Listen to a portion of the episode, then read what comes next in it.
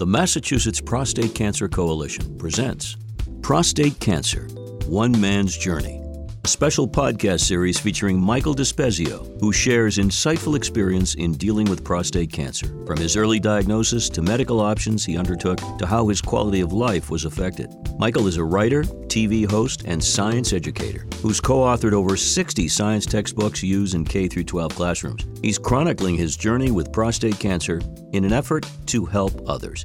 Michael, at this point, you're presented with the idea of a radical prostatectomy, which you agree to undergo. But at the same time, you're also presented with what this means physically, and you have to think about what it's going to mean mentally and socially and in all kinds of ways. So let's talk about your mindset at this point. I was racing. I was going all over the place because I knew that my decision was critical. It was critical not only to my life, but also to the quality of that life. So it was a decision that I wanted to make sure I understood what the potential ramifications would be and the potential benefits were, which means that I had to do really a benefit-risk ratio of looking at each of my possible options and figuring out, is this worth it?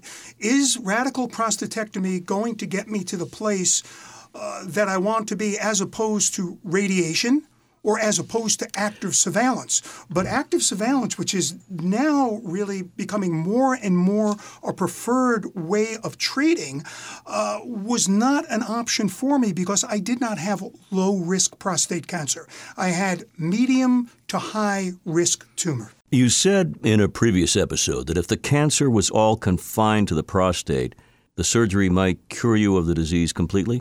That's what you want to hear. You know it. Okay, and you're all in agreement now at this point that surgery is the way to go. How much information did the medical people provide you about lifestyle and quality of life post-surgery? Well, they certainly said that there were going to be various side effects that would be associated with it, that it would clear up over time. Most likely this is going to happen. But you know me by now. I am diving into those books, reading not only the technical manuals on what's going on, looking at the scientific papers that do surveys of post-operative patients, and they find out how that person is doing. But I'm also looking at individual narratives. Somebody saying, look, this is what happened to me. This is what I thought was going to happen. So I knew that there was a chance of something going on. There's a small percentage of people who undergo radical prostatectomy that will have ongoing urinary symptoms. Right. Incontinence and other issues. Incontinence. And incontinence, you know, I was faced with that. And for the first couple of months, it was life-changing in the sense that I couldn't get my head around it.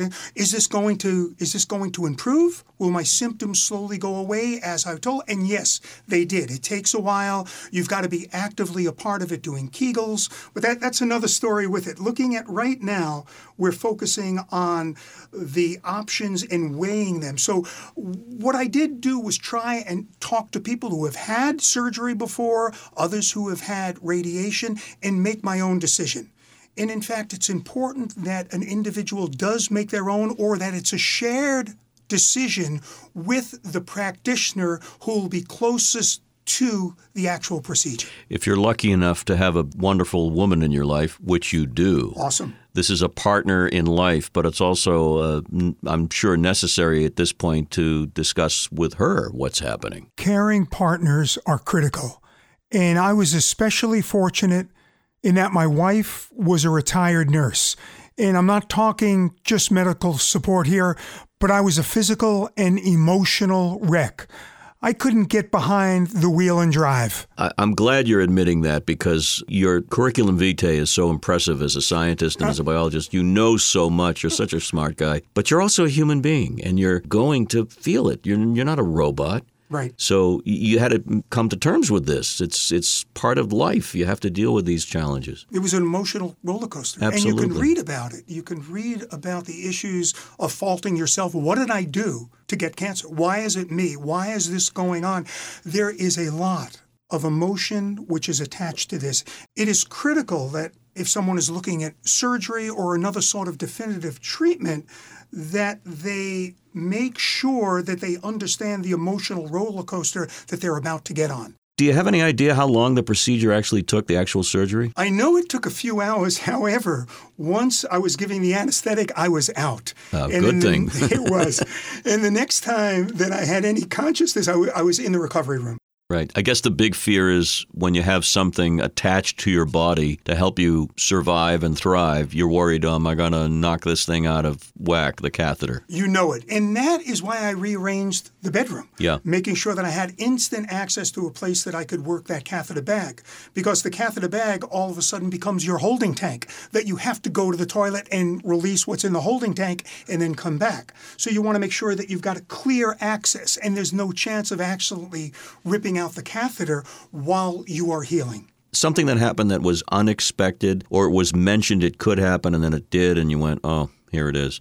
I'm referring to, in my notes, issues with your bowel, apparently, that appeared. Yes, and I was fortunate that the cancer did not spread to the bowel, because if you look at the anatomy of a person, the prostate gland lies in very close proximity to the rectum. So you don't want to have any spread, which can impact then your bowel movements.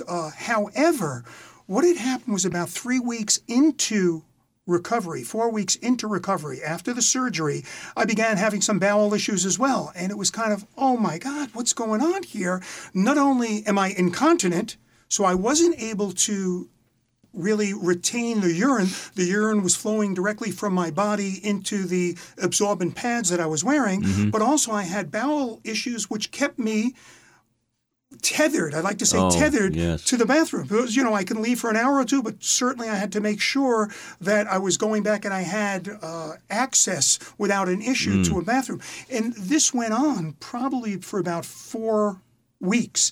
And I should mention the other symptom which came out of nowhere was depression. Well beyond just being blue and sad and frustrated. That's clinical depression, and I happen to personally know what that feels like. So that's a serious condition to deal with, along with everything else. That is. It is finding no joy in anything. Regarding your lower digestive system, did you have a colonoscopy at some point to check things out? Yes, I did. They went to go check what was going on, if there was anything else that might have been missed, and all of the results were good from that. Also, there was an upper tract. They also put a tube down my digestive tract, down into my stomach, just to look at some things which were a little bit odd in some earlier imaging that I had done, but I was all fine. And you saw the pathology reports, you know, after they remove anything, there's always that pathology test. And that was revealing because there was cancer in there, of course, but we were confirmed, I guess, that the cancer had not spread at that point. Right. And the pathology report looks at a number of things. It looks at how much risk is associated with that cancer, how much risk it will become aggressive, it will spread. So my risk actually went down on the pathology report following surgery from what it was with the pathology report following the biopsy. Also, they looked to see if there was an invasion in what's called the seminal vesicles, which are other parts, other structures which are attached to the prostate, and there was no spread in them. Because if there was spread into them, it suggests that I have a much higher risk cancer and that maybe we need some follow-up secondary treatment following the surgery because there's a good chance that it's spreading. Also, my lymph nodes were examined. I mentioned before that bone is one place in which the cancer travels to, prostate cancer. Prostate cancer also travels to lymph nodes. So they examined the lymph nodes, they took them out, they dissected them, and they found that there was no cancer in there as well. Also, there was no extra prosthetic extension, which means the cancer had not extended beyond the gland, which is very good, because that suggests that it's all contained.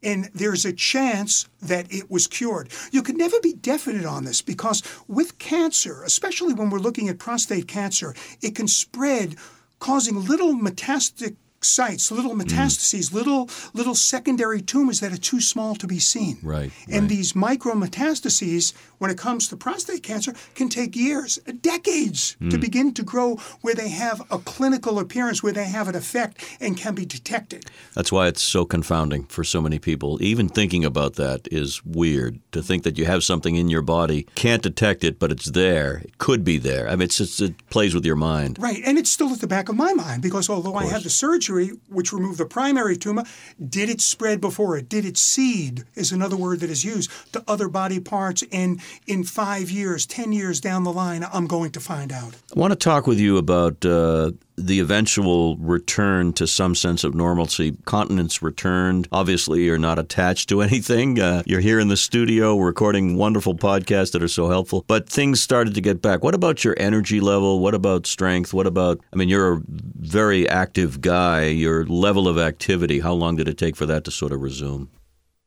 My energy level was very much tied into my depression. Before surgery, I was a guy who was never depressed. I had boundless energy. Then post-surgery, I was facing the issues ranging from urinary continence to worrying if the cancer had spread prior to the prostatectomy, which resulted in my becoming an emotional wreck. But significant depression is very common, very common. For those who have prostate cancer, and especially for those who have undergone surgery or radiation. You wonder if your life will ever return to normal. Anyway, soon after surgery, I was exercising again. Actually, you're up walking on the evening following surgery. During the first month of recovery, I was physically returning to my preoperative norm. I was walking all the time. However, mentally, I was descending into clinical depression. I need to mention suicide hotlines, and they're available for those with depression and for those who might consider harming themselves. Help is available, and take it from me, you are certainly not alone in facing emotional turmoil. Talk with your primary care physician or with other healthcare workers who might best direct you to mental health resources. Let me ask one more question about quality of life, and this is something that has to be asked, and that's the relation with your wife, your sex life, your amorous side. And we're working on that. In addition to urinary incontinence, the other major side effect of surgery is erectile dysfunction, the old ED. That's because the trauma of surgery can impact nearby nerves that are responsible for erections. That said, there are nerve-sparing surgical techniques that decrease the chances of long-term ED. However, it can still take several years for erections to fully return. And for some, erections may never return without the aid of additional devices. Me? I was fortunate enough to have the nerve-sparing techniques. Also, I am currently taking scheduled doses of Viagra. Those ED drugs are prescribed to quicken the return to erections to pre-surgery levels. So I guess like many things, this is a work in progress. When we come back with our next episode, we're going to start talking a bit more in the generic sense about what's out there, what some of these other alternative therapies might mean. Some of the terms of art, you've mentioned a few, the Gleason scale and others. I think it's important for us to have you share as the biologist, scientist, and guy going through it. So thank you, Michael. We really appreciate it. Thank you. The topics discussed on this podcast are for educational purposes only and should not be used to make medical decisions. Every individual has unique circumstances which will influence their medical care, and the application of scientific literature should be interpreted within the context of your general health. Please consult a doctor before making any clinical decisions. You've been listening to a special series, Prostate Cancer, One Man's Journey, with Michael Dispezio. For more, visit the Massachusetts Prostate Cancer Coalition website, masspcc.org. Again, you can subscribe and download our regular podcast series, Prostate Cancer and You, available on all major podcast platforms. This is Jordan Rich.